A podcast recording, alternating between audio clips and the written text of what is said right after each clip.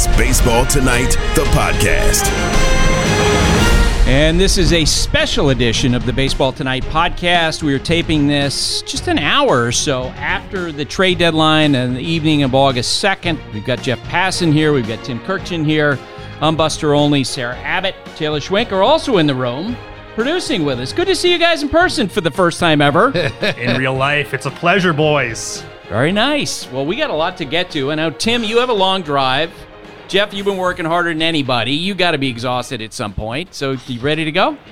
I'm just glad that I don't have to wear makeup to not look tired. like I, I walk in before we go on TV and they say, "What, you know, what do you need?" And I'm like, "I just need to not look tired, please." Yeah, well, just wait a few more years, and they, they won't be able to do anything about that. Tim always, and I know this. We always do the winners and losers at the trade deadline. The, the biggest winner is Passan because the, the deadline is over. Yes. And Buster, to a slightly le- lesser degree, you. We we can all relax a tiny bit now. We're excited, and look, I you know in the past we've gone winners and losers. I'd rather just keep this uh, topical. I'd rather throw out a topic and let's put some uh, you know thoughts into uh, you know each of these topics and let's put a time limit on it, guys. Because I okay. feel like each of these top, we could talk about the Padres for the whole 20 minutes. Of course. Uh-huh. Uh, we could talk about the Red Sox for the whole 20 minutes.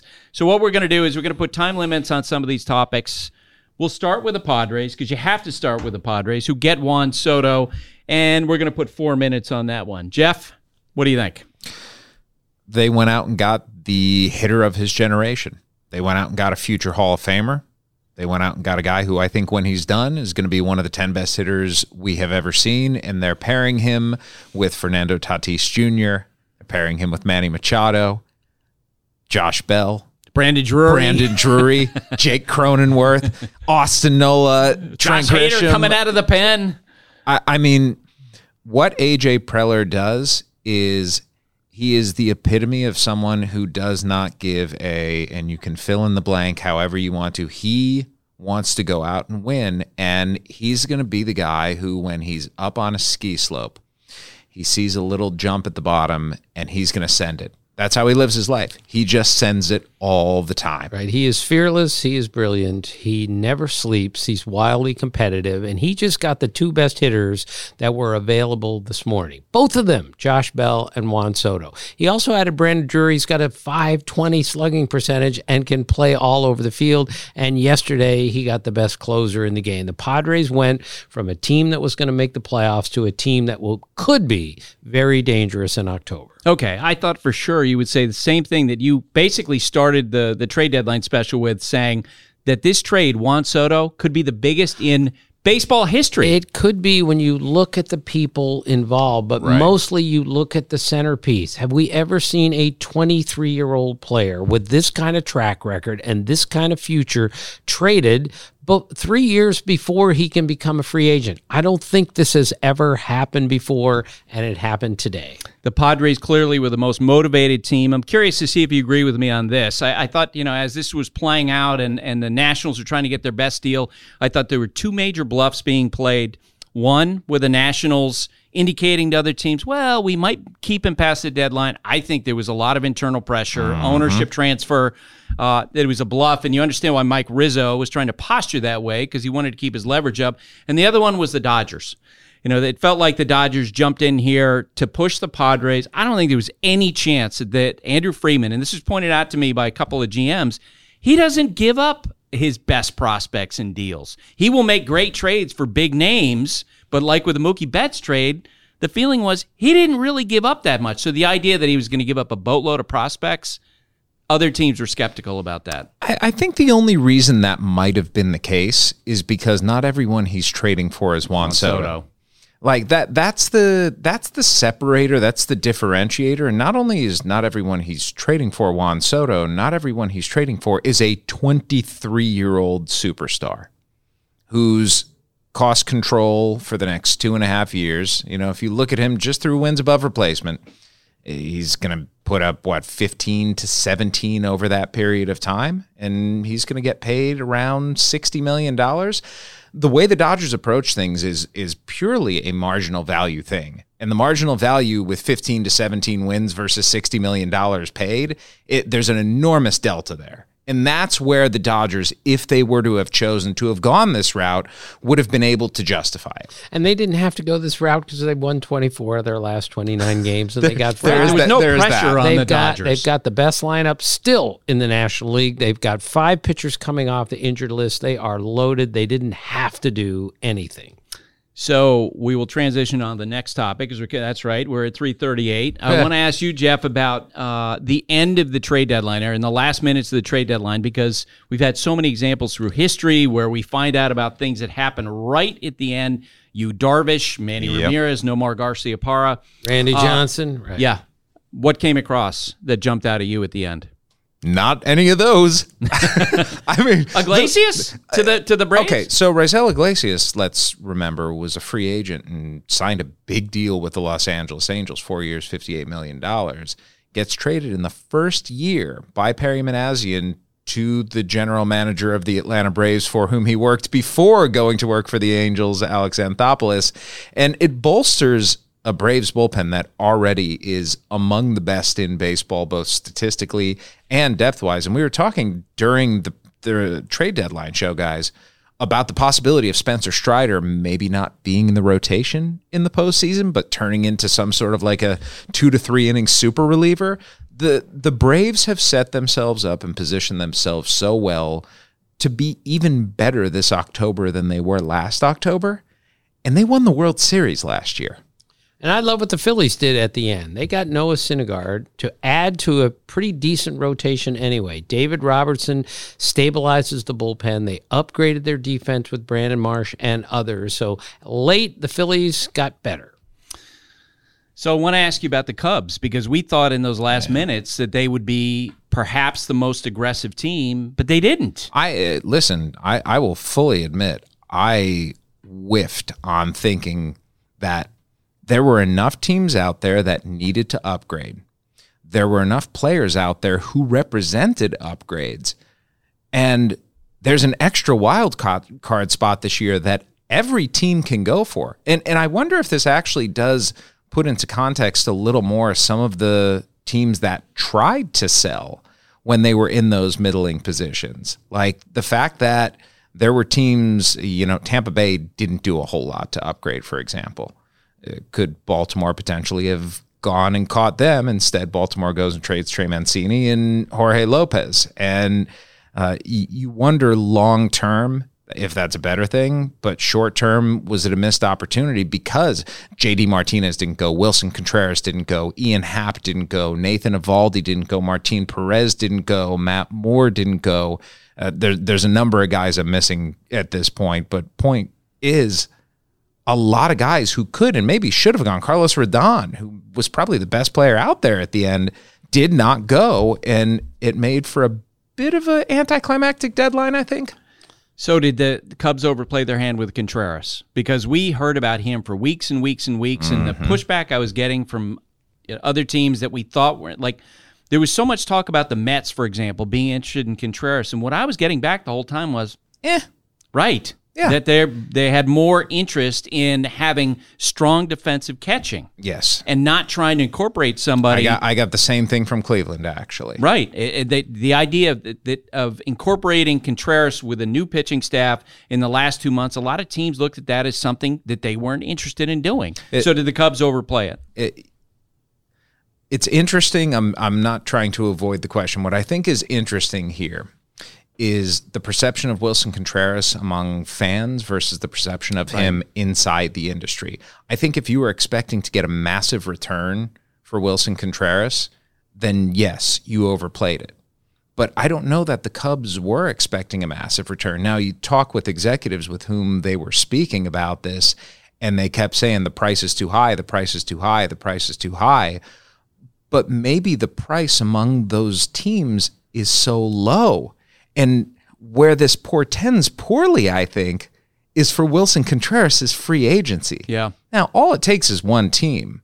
But if the general opinion out there among teams that were looking to acquire players is that a guy who's got, you know, an OPS over 800 and who plays catcher and who's been pretty durable throughout his career and who hits the ball extremely hard isn't someone you want to get before a playoff run, then are you going to sign him to a big long-term deal? Strange. And Eduardo Perez said, you know, from the player dynamic, those two guys were hugging and crying, leaving the Cubs, and now they're back on the Cubs. He said they probably checked out emotionally anyway, and now they're back on the team. That's a weird dynamic. That is going to be a weird dynamic. And then going forward, if you're Contreras, as you said, Jeff, now you're wondering about your free agency and how the Cubs are going to handle that because you would assume there's a chance you're going to get a qualifying offer, and that might impact the offers that he gets uh, moving forward. So, yeah, that'll be worth watching. Uh, I, I think that you know this year we can say the National League was more aggressive than the American League, generally speaking. Oh, yeah. I mean, it, Timmy, go ahead, please. Well, the Padres obviously were the big winners. Um, the Dodgers didn't have to do much. Um, the Mets got better with some smaller moves, but Michael Givens added to that bullpen, and Jacob DeGrom starting tonight. It's like they added him also. The Braves did some really good things. We mentioned how much better the Phillies have gotten, and even though the Brewers traded Josh Hader, it wasn't an enormous step backwards by any means. They're still right there. The point is the aggressiveness of the National League leaves us with the Phillies, I mean, the uh, Mets and the Braves, who are really good. We've got the Dodgers, who are great. The Padres are demonstrably better. And the Brewers are still a very difficult out if they make the playoffs with those three starters and at least Devin Williams at the end. Even the Cardinals going in at the end and getting two left handers in Jose Quintana and Jordan Montgomery. They, you know, I don't think the Cardinals' deadline is necessarily disappointing but when you're in the Juan Soto sweepstakes and when you need starting pitching and you get a couple of guys who are sort of in that middle tier of starting pitching and you don't get Juan Soto, it, it was almost set up to fail for the Cardinals if they didn't go out and get a guy like Carlos Rodon. And it turns out mm, nobody got Carlos Rodon. And that's what they did last year. Remember, we yeah, got to the Jay deadline? Happ and Jon Lester. You know that, as we talked about on the show, maybe a proportional response to what you're dealing with in the, within the division. Some of the other executives told me that they thought that the Cardinals there was no chance that they would pull a the trigger on a massive Juan Soto deal because their feeling was is that John Mozeliak that's not really his style, and the second thing was there's not a lot of pressure on them in the National League Central. No, and and you know what, Milwaukee Milwaukee was talking about some potential deals that could have put pressure on them. They were talking about moving some of the pieces that they got in the Josh Hader deal, potentially going out and getting center fielder. There were discussions there. Nothing came to fruition though, and right now the Brewers are a team that are relying on Brandon Woodruff, Corbin Burnes, Freddie Peralta coming back, Aaron Ashby, and and Eric Lauer and hoping that their bullpen is effective and that they can hit enough. And that's been their recipe for how many years now? You know, they they they're coming up upon three plus years of doing this and doing it well and knowing that Craig Counsell is one of the best managers in baseball and he's going to be able to leverage those relievers into the spots where they can be most successful. So during the course of the trade deadline show, uh, Xander Bogaerts was speaking with reporters and basically said in so many words, we don't know what the plan is. You trade Christian Vazquez uh, yesterday. Today they added Eric Hosmer. Jeff, you reported that the Padres are eating all of Eric Hosmer's uh-huh. money. So the the Red Sox actually get an upgrade at first base, but they just traded their catcher. They trade for Tommy Pham. Folks I talked to in the organization today aren't sure exactly what they're going to do with him what do you make of what the Red Sox did? Well, I'm as confused as Xander Bogaerts is about what the Red Sox did. You're either your buyers or your sellers. You really can't be both. Let's say they had kept Vazquez and you upgraded at first base, at least defensively with Hosmer, and you added Tommy Pham. Now at least you say, all right, they're going to try to win that last wild card. But trading Vazquez, and they really don't have a second catcher, I'm still not sure what, what the point of all this was. And I think they're in a lot of trouble in the American League because there are better teams in front of them. And I don't see Trevor Story coming back to stabilize the defense at second base anytime soon. Are they that much worse than they were 48 hours ago? No, because of what they added, which makes it more confusing that they traded Vazquez to me. I don't know that they're better than they were. I don't know that they're worse than they were. I think what they're looking at right now is an AL landscape that is, if everything aligns perfectly, and and if you've watched the Boston Red Sox, by the way, over the last month or so, this sounds like the most foolish thing in the world, right? Because they have been. I, I love watching Tim Kurkjian watch the Boston Red Sox because when you watch them play defense, it offends you. like it, it, you you are deeply offended by their fielding and just the number of boneheaded mistakes that they constantly make, and the idea that that team could could materialize into a playoff team, it seems far fetched. But they're only a few games back. Yeah, and and it, you know, part of me sits here seeing the way that the whole market played out, saying, why didn't they go get Willson Contreras? Why didn't they? Eh, eh, I mean, if the cost yeah. wasn't going to be that high, if you know, if you were able to go out and get him and a couple other pieces, if the Red Sox had added instead of subtracted and added and and sort of played this middling game, how much better could they have been in eh, in a position to actually maybe compete? But Buster, you're right. You can't punt in Boston, correct? No, you can't punt in Boston, and and everything that happened raises more questions. Like the, the fact they took in Hosmer. That deal, if the Padres are eating all the money for Eric Hosmer, why didn't you go get him four months ago? yeah. You know, Carlos Santana, when he was available, he would have been better because, I mean, Tim, uh, you know, uh, Jeff's right. The Red Sox defense offends you. You know that there's been no bigger trouble spot for about a year and a half than first base, yeah. and they didn't do anything. And I, look, if I were uh, friends with Chaim Bloom and he asked me what I thought, I'd say, look, you need to have go on a retreat with all of these guys and like get together. And, and I, I, say that facetiously, right. but uh, he needs to get down there uh, and have conversations with people in that clubhouse because I was around that team before that game on Monday night. I, I can't remember the last time where I saw such a disconnect between what was going on in the front office and what was going on in the clubhouse. So much confusion, so much anger. I mean, my goodness, there wasn't a member of the front office there yeah. to talk to Christian Vazquez about when he was traded. You guys saw the scrum that happened where he was uh, Vazquez was surrounded by reporters. The person who pulled him away was his translator.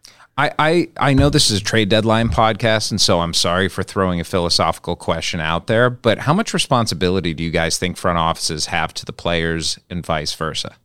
Do you do you think accountability from the front office is that imperative in a situation like that? Because more and more front offices have become separated from the clubhouse to right. the point where GMs used to walk through the clubhouse all the time, and now you may see one meandering around. But generally speaking, it's through the front door into the manager's office, talk about the game, go right back out.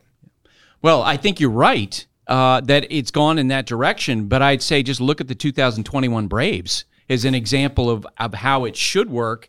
Uh, where you had Alex Anthopoulos after Acuna gets hurt say, "Look, I owe it to these guys to to try to win. And so he goes out and makes a trade.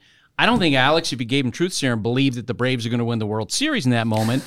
but it was it was like a front office version of running out of ground ball, eh, which I think they they owe it to the players to do. Uh, and the Red Sox front office, to me, in this case, did not run out of ground ball. And there needs to be a conversation. I know that because I'm hearing it from inside the Red Sox clubhouse. Speaking of which, that takes us to the Orioles.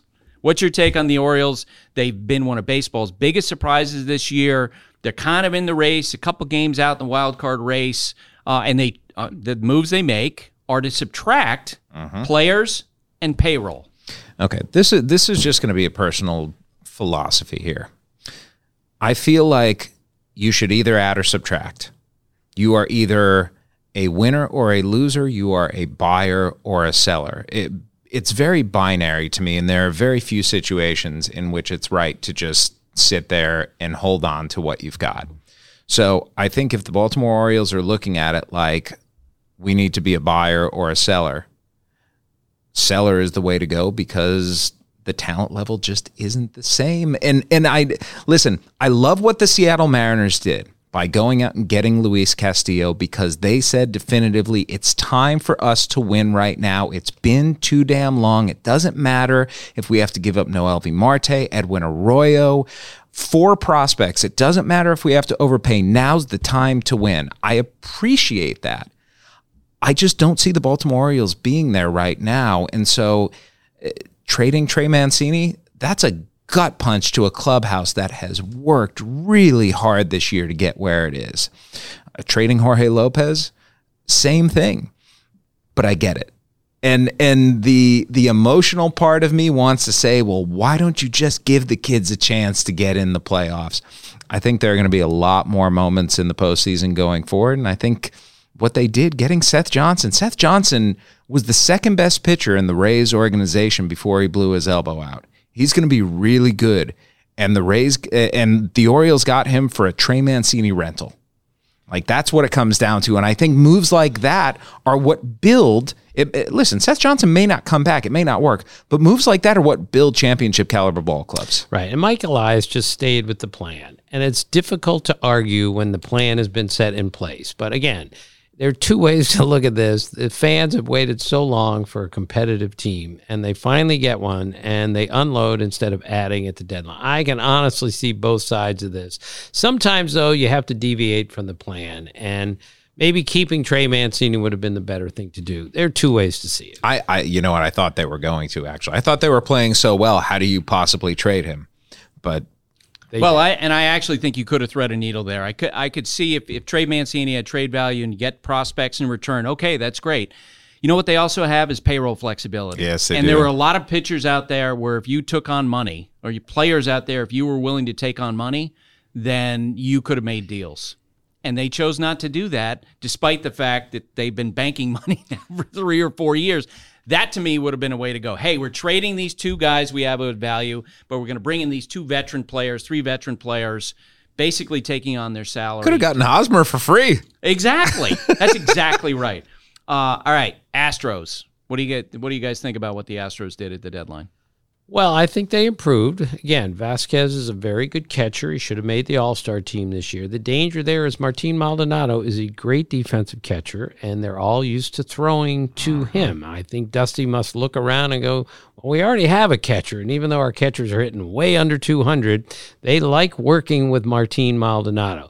And Trey Mancini's going to help, but exactly where is he going to play? Dusty knows that Yuli Gurriel hasn't had a good year, but he swung it much better here lately, and he's not going to play much he's not a very good outfielder so i like what they did but it's going to be up to dusty to make sure that mancini and vazquez have enough playing time to justify those trades. Astros also did not have a left-handed reliever until they got will smith.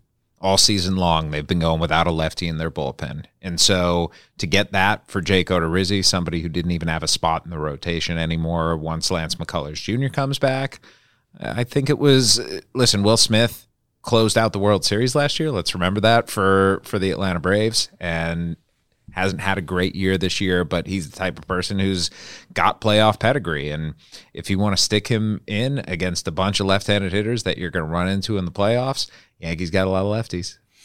I think we all agree the Padres won the trade deadline. I would say second would probably be between the Yankees and the Mariners. What do you think of what the Yankees did?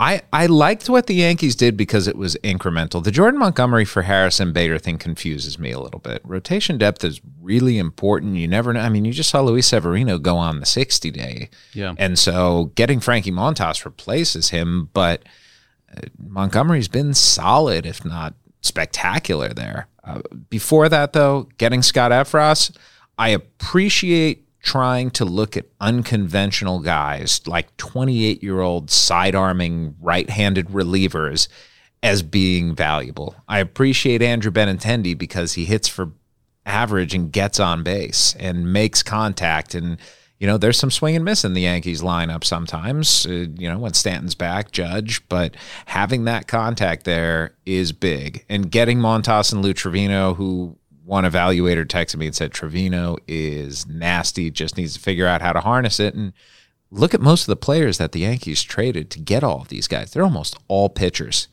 The Yankees have a fantastic player development system when it comes to pitching right now. There's uh, I don't know what his official title is, but I, I got a text from an uh, from an evaluator who said, I don't know who the Yankees spin doctor is, but whoever's teaching them what to do down in the minor leagues in terms of figuring out how to design pitches is incredible at his job and deserves a raise. Look, I like what the Yankees did too. Remember, the one reason they're here is how they upgraded their infield defense in the offseason. That has been critical, especially to their pitching. Now they've upgraded their outfield defense with Bader and Benintendi in the last 10 days. But Jeff, I'm with you. The, the Montgomery thing is a little confusing to me because of Severino's injury and because James Taillon has not been great lately, not even close. So I'm a little confused by that, but I really like where they are because Frankie Montas can strike you out and put the ball on the grass, and that's what you're looking for for any effective pitcher. Coming up from JFK Airport today, I was listening to New York Talk Radio, something very dangerous uh, leading to a trade deadline, but they were crushing the Mets because they feel like the Mets, Mets fans saying we should have done more, we should have had bigger names. They wanted bigger, brighter, uh, whether Soto or, or a starting pitcher, a headliner, that sort of thing. How do you feel about the Mets? Look, the Mets are really good, and Yeah. Michael Givens is going to help them. And some of these other moves, Vogelbach and people like that, they're going to help the Mets. Buck Showalter's going to figure this out, and he's got Jacob Degrom coming back tonight. Well, I mean, what were they supposed to do? With it, maybe Willson Contreras would have really helped. Okay, they have the lowest OPS from the catchers of any position. But again, if Willson Contreras isn't the defensive catcher that he needs to be, and Tomas Nido is really good, and Max Scherzer can't wait to throw to him, does it really solve anything by bringing Willson Contreras in? These are the, these are the beautiful parts of baseball that we can debate forever. We'll see where the Mets go from here. I think they're in pretty darn good shape. Bring him in as a bat. Like that that's what you do there. Catch him once a week, twice a week maybe. Put him in the DH slot. Yeah, and I've had you know my friends who are Mets fans when they've complained about the lack of conversation around them with these bigger deals leading up to the deadline. I'm like, you got Max Scherzer, you got Starling Marte, you got a lot of really good players during the offseason. And I agree with you, Tim. It's a really good team. Cincinnati Reds are not a really good team, but it seems like they had a really good, uh, really good uh, deal making leading up to the deadline. Did they have the second best deadline? Can you ar- can you argue that they position themselves? yeah, you so could argue well that. No, I don't want to do it because we don't know where it leads. we, don't. And, and and listen, I understand that that their prospects they did extremely well in the Luis Castillo deal. They did extremely well in the Tyler Mahle deal. Um, they did well in the Brandon Drury deal. You know, I think there's a lot of credit deserved uh, for timing them right. Like they jumped on Castillo early and they understood that Seattle was either going to go and get Frankie Montas or go and get Luis Castillo. And Seattle knew that the price on Montas was going to be high, and so they said we we like Castillo best, and we are willing to pay what it takes to get him because we believe that we're a playoff team with him. So credit to Cincinnati, which has a vastly improved farm system, and already in Elly De La Cruz, who is six foot five and two hundred pounds, and hit a ball 512 feet last week has a guy who may within the next year be a top five prospect in the entire game. I can't look. I agree with everything you said. They did a great job. I just can't put them second because they si- since they're three and They're tanking. since they're three and twenty-two start, they they've actually played pretty well. And that's not getting them to the playoffs, but they started to play pretty well. People started to get interested again. Then they traded their best two starting pitchers and basically their best position player all in in a But but one okay week okay yeah, fine they're not second but aren't they in the same category with the Nationals? I mean the return the Nationals got on Juan Soto was Yeah. Oh, no obs- question. obscene. I, and I thought the timing was right. I think there was concern, you know this, Jeff, among other teams as they were talking about Luis Castillo. Okay, is Bob Castellini, the owner of the Reds, going to jump in at the end and do Right. some weirdness where they pull him off the table and they try to sign him? If they had done that, that would not have fit the timing of where they are. Like if given how deep they are, the hole they're in now, they needed to trade Castillo, uh, Drury, and anybody who had value at this point. If they had signed Castillo, that to me would have been inane. yeah. Yeah, either go for it completely or you rebuild completely and build with all the young people that you can, which is what the Nationals and the Reds are doing. So both of them did pretty well, really well, as far as that aspect goes. All right, Tim, get on the road. Jeff, I know you probably have an article to write tonight. I'm going to go back and drink a Mountain Dew. It's going to be great. Thanks for doing this. Thanks, Buster. Thank you, Buster.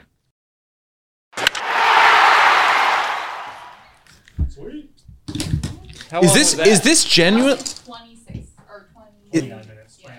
Is this genuinely the first time you guys have seen each other in Yeah. person? Yes. That's awesome. I love that. It's our third season working together. Yeah, I guess. I guess. I guess life. Yeah, it is. The pandy. For the ones who get it done, Grainger offers high quality supplies and solutions for every industry, as well as access to product specialists who have the knowledge and experience to answer your toughest questions. Plus, their commitment to being your safety partner can help you keep your facilities safe and your people safer. Call, click Grainger.com, or just stop by. You can now stream the most MLB games on DirecTV without a satellite dish. Yes, the clutch hits, the strikeouts, grand salamis, web gems, with nothing on your roof. So whoever's up there, whether it's roofers, Santa, birds, old-timey chimney sweeps, moody teenagers, thrill-seeking raccoons, you name it, they won't find a satellite dish. But you will find your MLB games on DirecTV. That means DirecTV is your home for baseball this season. Root, root, root with nothing on your roof. Call 1 800 DirecTV or visit directv.com. Sign up today. Claim based on total games carried on sports networks. Sports availability varies by zip code and requires choice package.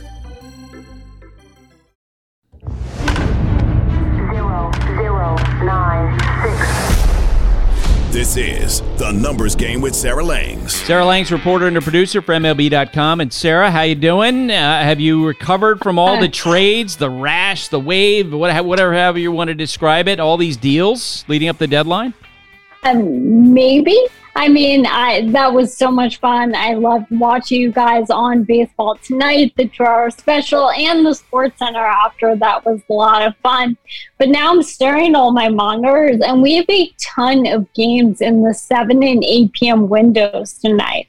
So no rest for the weary. You Well, know? and I realize as we're talking, I'm taking you away from watching your right-hander, you being a Mets fan, Jacob DeGrom pitching tonight. So I got to get through this with you, okay? I have all the time in the world for you, always, Buster. Well, I appreciate it, Sarah. So uh, I've been, uh, you know, coming up with lines, trying to put uh, Juan Soto into context when I've been going on shows, and I've been saying uh, that getting Juan Soto now at age 23 is like getting Ted Williams in 1942, like getting Willie Mays in 1955, Hank Aaron 1958, uh, Mike Trout in 2014. I've also said I feel like this is the most significant trade of a young player since Babe Ruth. Uh, t- shoot holes in that for me. Tell me what you think. I'm not sure I can. I mean, when you were talking on baseball tonight about those comparisons, Mandolin 55, so on and so forth, I was sitting here nodding along. I mean, that is what this is. This is a generational future Hall of Famer in his prime. He's already won a World Series. He's done so much. He's finished top five for MVP twice. And here he is changing teams. I mean, as we'll discuss and as you have discussed at length today, this does not happen. So, I mean, I think those comparisons are perfect. And of course, Babe Ruth, yes. But Babe Ruth at that moment, he turned into so much more. And of course, some of it was the two way player, right? He was more of a pitcher, he became more of a hitter. Babe Ruth, this would be like getting the Yankee Babe Ruth after two or three years. Yeah, that that makes sense. Uh, I, I can't wait to see the top of the lineup, and I would love. I, I think what uh, somebody needs to do is to stand over the shoulder of Bob Melvin as he writes in the lineup card. Right? How much fun would that be for Bob Melvin to write in when Oh Fernando gosh. Tatis Jr. comes back to write in his name in the leadoff spot? And I'm assuming this is the way you have to go this way, right, Sarah? You have to go Tatis Jr., Soto, Machado, one, two, three. Yes. Yes, yes, definitely. And then you put Bell uh, Bell, excuse me, hitting cleanup, which is also a really great thing to do. I mean, he's not in the same conversation as Machado and Tatis and Soto, but he's been a great player this year and throughout his career. So that entire lineup is just looking so powerful all of a sudden after they were really lacking for power in the first half of the year. Yep. And then you got Drury five. You got Cronenworth hitting six. You got Grisham. You you have a really good team. All right, let's play the numbers game. Number three. So number three is one. So to the point of trying to figure out how on earth we contextualize this trade, these are the two lines that I have been going with. Juan Soto was the first player at age 23 or younger to be traded mid-season the year he was an All-Star. He is also the first player to make multiple All-Star teams and then be traded all before turning 24. So one of one. Of course, Babe Ruth probably would have been on small star teams at those ages had the All Star game existed when he was those ages, but we're going with what we have. Number two. Number two is two. So you were talking about it with that lineup. And of course, the jewel of this lineup now is the fact that you're going to have Fernando Tatis Jr. and Juan Soto, both at the moment 23 years old, in the same lineup once Tatis is back and healthy. So last year, the two of them became the first duo of players under the age of 23 to both finish top three for MVP in the same league in the same year. Wow. And now they're teammates. I remember looking into that and thinking, wow, we are so lucky to even see these guys play against each other every now and then. And now we're going to see them in the same lineup for at the very least the next two and a half years. Number one. Number one is eight. So, not to be lost in all of the uh, sort of shuffle, making myself laugh here. Uh, but the Padres also also got Josh Hader yesterday.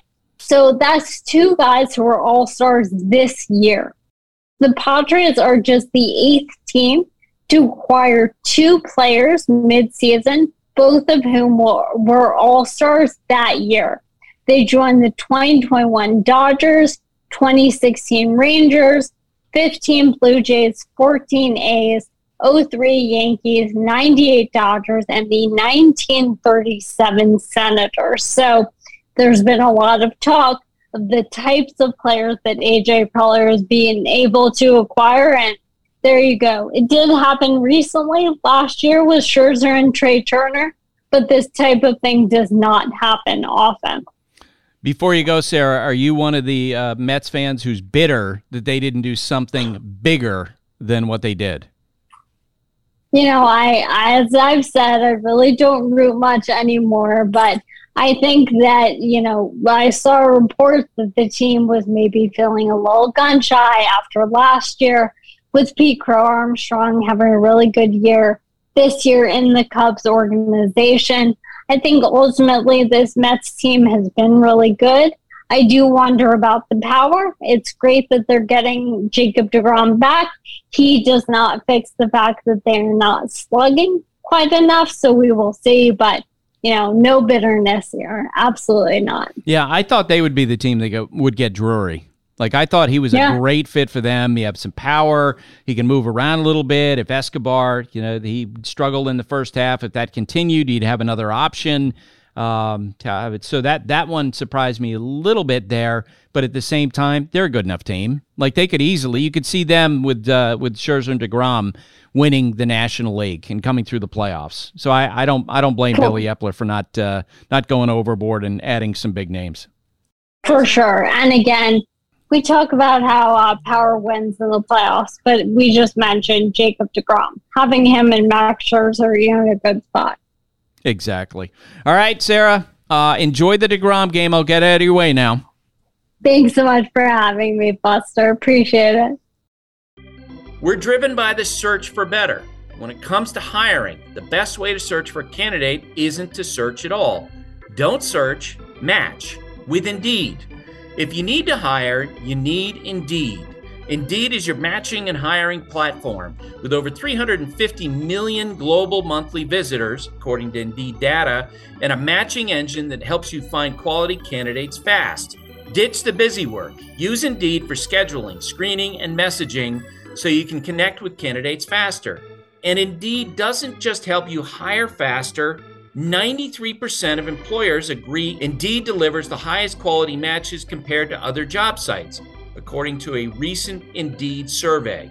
Join more than 3.5 million businesses worldwide that use Indeed to hire great talent fast. And listeners of the show will get a $75 sponsored job credit to get your jobs more visibility at Indeed.com slash Buster. Just go to Indeed.com slash Buster right now and support our show by saying you heard about Indeed on this podcast. Indeed.com slash Buster. Terms and conditions apply.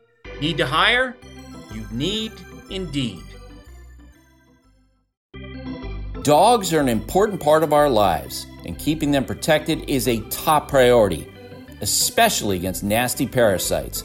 That's why you got to check out NexGuard Plus, Afoxolaner, Moxidectin, and Pyrantel chewable tablets. NexGuard Plus chews provide one and done monthly protection that kills fleas and ticks, prevents heartworm disease, plus, it treats and controls roundworms and hookworms. That's a whole lot of protection packed into a delicious beef flavored soft chew designed to make monthly dosing easy and enjoyable. So the next time you're at the vet, ask about NexGuard Plus Chews. They're the one and done monthly parasite protection you want for your dog. Used with caution in dogs with a history of seizures or neurological disorders. Dogs should be tested for existing heartworm infection prior to starting preventive.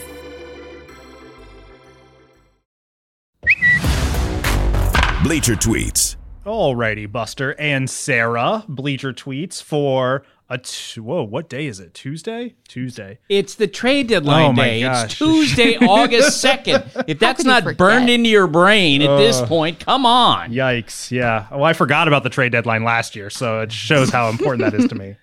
Uh, we got a ton of questions here, just for the sake of time, because Buster has to get the heck out of here and get to a nap or a bed or something. Um, let's see. Sergio De Luna writes in with the Padres having signed Machado and Tatis to a long term deal. Do you think they have the money to sign Soto to a long term deal, or is this just a two and a half year rental? Yeah, we didn't talk about this with the guys. Yeah, and I'll answer that question in a second, but I want to get your guys' impressions of what happened at the trade deadline. Sarah, what do you think? I mean, what uh, jumped out at you? This is my first trade deadline that I've actually ever followed. And just, I mean, the Padres. They're the clear winners. This is really exciting for Theo Light, my eight year old cousin, who is a diehard Padres fan because of Tatis. And now he Where does he live? In Tampa, Florida. So, He's a Padre fan in Tampa, Florida. yes. Kids today, You know, unbelievable. He it started out as like a bitter thing because I think since I told him I like the Dodgers, he Yeah. picked he picked the Padres. So now he he's going to be really happy with Soto as well. well, the Orioles, man. We, we exchanged some texts last night. I, I'm kind of Look, I'm just going to stand back because you know how I have felt about this whole thing. I just think it's, you know, I'm thinking about writing an article in which you go back through like sports history. Sorry, I just took over No, the go microphone. for it. I love to hear it. So, so I was thinking about going back and finding out all the moments in in sports history. You know, after reading Mike Elias's comment, and you, you know, we can help me paraphrase it. Essentially, is said in so many words. Well, you know, yeah, we're in the playoff race, but our chances aren't very good. Our odds aren't very Yep. good. And I was thinking, imagine Herb Brooks, who was the coach of the, uh, you know, the Miracle on Ice hockey team, saying to his players, "You know what? Those Russians, they're so much better than we are. We have no chance against those guys." you know, the 1951 Giants, 14 games behind the Brooklyn Dodgers. Imagine if their manager, Leo Durocher. You know what, guys?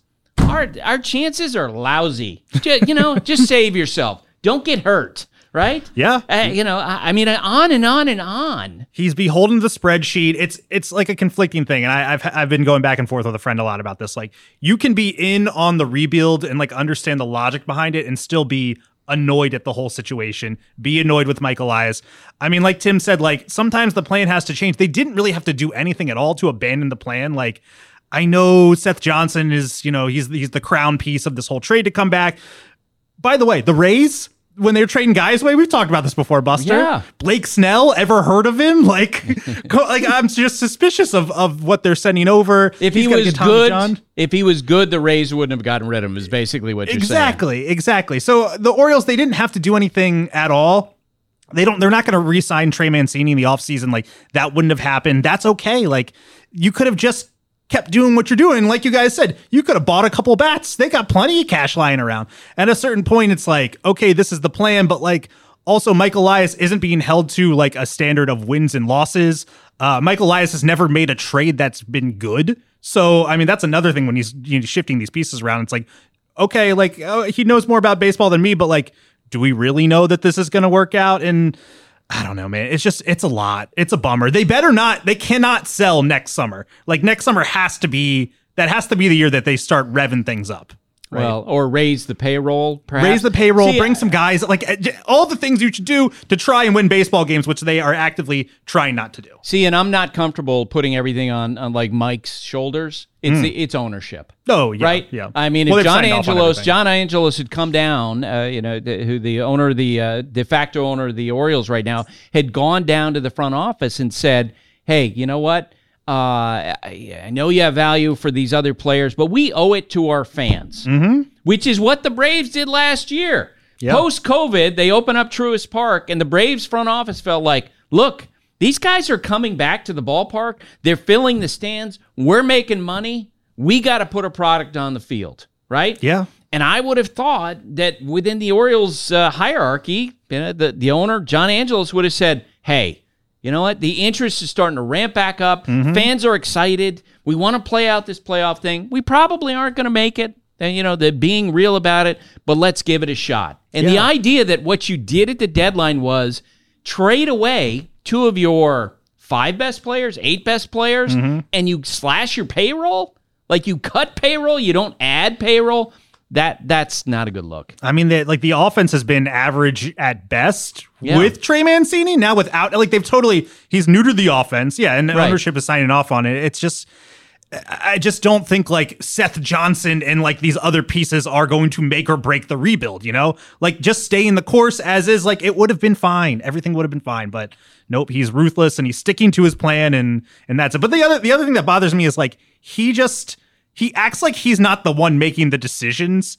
Like it's the spreadsheets or bust, and like he has to like like he just can't deviate from them. He can't even fathom that like maybe the real world is a little bit different, and like maybe you should you know evaluate things. It's just like oh nope, the probability is in our favor, so that's it. Like eh, he's acting like he didn't put the team in this position in the first place either. Like he just like he's like some weird like Jedi Force ghosts, like guiding Luke Skywalker to like pull the levers. I talked to someone today who used to work with the Orioles, and this person said to me, they ignore the fans. oh, like, you- yeah, that's obvious. You you can't ignore the fans in the way that they are without having some kind of uh, response and blowback. And look, I know on Twitter I get you know Orioles fans coming at me because I'm critical of them and saying, "Look, we love what the Orioles." Okay, but that's not all fans. No. There are a lot of casual fans who are looking at this team and looking at Trey Mancini, being excited about it, and all of a sudden, when you're close, it's the front office of the team that pulls the rug, not an injury or not, you know, a mm-hmm. losing streak. It's the front office basically signaling the clubhouse, yeah, you're not good enough. The numbers don't say we're good enough, and we're not going to try to win. Right, right. And then I had a friend text me like, "They're up six nothing. Come on, man. Like, get over it." And, like, One oh, game, come, on. know, exactly. All right, let's do the bleacher tweets. All right, let's do a couple more here. Um, we actually didn't do any. I cut you off. uh, we did we did one. We had some Orioles questions, so we'll we'll shoulder we'll shelve those for now. Um, how about Justin Simmons at Justin Lance Sim one writes and Hey Buster, with the Riley deal, the Braves now have four of their best hitters, Acuna, Albies, Riley Olson locked up for the next five years. When is the last time a team had that much guaranteed offensive continuity? the Cleveland Indians back in the day signed a lot of their young players to long term deals. I want to say like in the late 90s. So like the Carlos Baerga and I think uh, Albert Belle, et cetera. Uh, they signed Manny Ramirez. They had signed to a long term deal. I thought about this uh, when it came to, you know, we've talked about Ohtani maybe being like a player player's going to get $50 million a year. The Braves moving forward have uh, Austin Riley, Ronald Acuna Jr., Matt Olson signed up for a total of $55 million a year for the foreseeable future. That's Like- a steal. Three core pieces, which gives them cost certainty and payroll flexibility and adding other players. Take that every day. Uh, our burner account here, Hey Buster at and Taylor writes in, Do you have a sense for which team or teams have improved their farm system the most this trade deadline? Well, we talked about the Reds. Yeah, And Red- I yeah, I thought they did an absolutely great job, and I think the Nationals did. Mike Rizzo, who's the general manager of the Nationals, he is a great evaluator. He's a great scout, and I'm sure he did really well in the Soto trade. Okay, so Ethan Helvering will let's piggyback on that. Which team will reach its competitive window next? Uh, Nats or Reds? I'm going to say Nats because I don't know when the Reds are going to spend again. And I and I don't mean that as a as a rip. I literally you don't have a feel for it. I get the feeling with new ownership, you know, the incoming owners probably would get excited about the team improving. I kind of feel bad for Mike Rizzo having to go out there, just taking bullets after he's been ordered uh, to get rid of Juan Soto. But Yeah, do you agree with me? By, by the way, I think he played a bluff. He and the Dodgers both played bluffs. oh yeah, for sure. Uh, Amy Chapman, she really wanted her question read. Uh, she wrote in last week. You and Hembo talked about how trades of superstars never work out for teams trading them. If that's so, what's the point of trading fan favorites and tanking? Isn't there another more effective way of building a winner? It's not that the trades don't work out for the team who trade them, uh, a tra- you know, get the prospects, but it's you don't lose a trade by getting a superstar. You know, like when Ken Griffey Jr. was traded from the Mariners to the Reds, the the Mariners got Mike Cameron back, and he was a terrific player for them. Um, look, I, I mean, they were in an unenviable position, assuming that ownership was driving this decision. That's just the way it goes. Um, I do feel like the baseball is beginning to move toward what we're seeing in the NBA and to the NFL to a certain degree, where it feels like the players are beginning to get a little bit more control by being a little bit more outspoken. I like it. You know what I mean? Yeah, of course. Yeah. Yeah, and I, I mean, I don't think we're going to have, uh, you know, baseball players all agreeing to land in one spot per se, like we did in the NBA and with LeBron. But it does feel like players getting more power. Yeah, absolutely. Uh, two more here. Don Irvine writes in Will the trades the Yankees made get them back on track, or is the recent flatlining due to some other factors? No, I think that'll get them back on track. I love the trades they made. All right, last one here. Off the books. Sarah, you made your first trip to New York City over the weekend. How many Nebraska stalks of corn would you give your visit? Ooh, like out of 10, 10 being Sure, the highest. yeah. I'm going to give it an eight because we walked 20,000 steps and that's a lot of steps. Okay. Wow, that's And- almost 10 miles. I know. We almost did a half marathon. You know, if you think about it, those are Disneyland steps. I was curious because, Buster, you've lived around New York City for a long time. You're not a big city guy. I'm a big city guy. I've been to New York City a bunch of times, but just to hear someone who's never been to New York City always it always gets me. Yeah, I can't stand going to the city. uh, I have been there. I have so I've lived in Westchester County for 24 years. I have not been to the Statue of Liberty.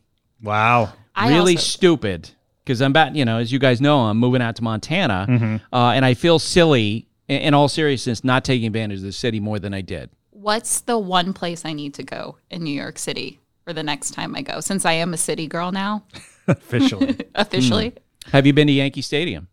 we drove by it. Have you been to Citi Field? No. You got to go to those Okay, places. Citi you got to see a concert Okay. at Madison Square Garden also. I've done that. Yeah, maybe I'll I like saw the police there. nice. maybe yeah. I'll see where Miles Teller goes for a oh, concert. Oh and Great place to end the podcast. Thanks for writing, everyone. Hashtag Bleacher Tweets on Twitter. We'll be back on Friday. That's it for today. We're back on Friday, right? So we got a couple days, Yes, low key. Friday, yes. Very nice. Okay. Uh, that's it for today. My thanks to Sarah and to Taylor and to Sarah and to Jeff and to Tim. And my brain is mush, so I'm trying to remember everybody who was involved in the show. Uh, stay safe. Uh, thanks for listening. And remember, hate and inequality based on skin color is something we need to fight against every single day. Dogs are an important part of our lives. That means protecting them from parasites. Ask your vet about NexGuard Plus, Afoxolaner, Moxidectin, and Pyrantel chewable tablets. NexGuard Plus Chews provides one and done monthly protection against fleas, ticks, heartworm disease, roundworms, and hookworms. Plus, they're delicious and easy to give. Use with caution in dogs with a history of seizures or neurological disorders.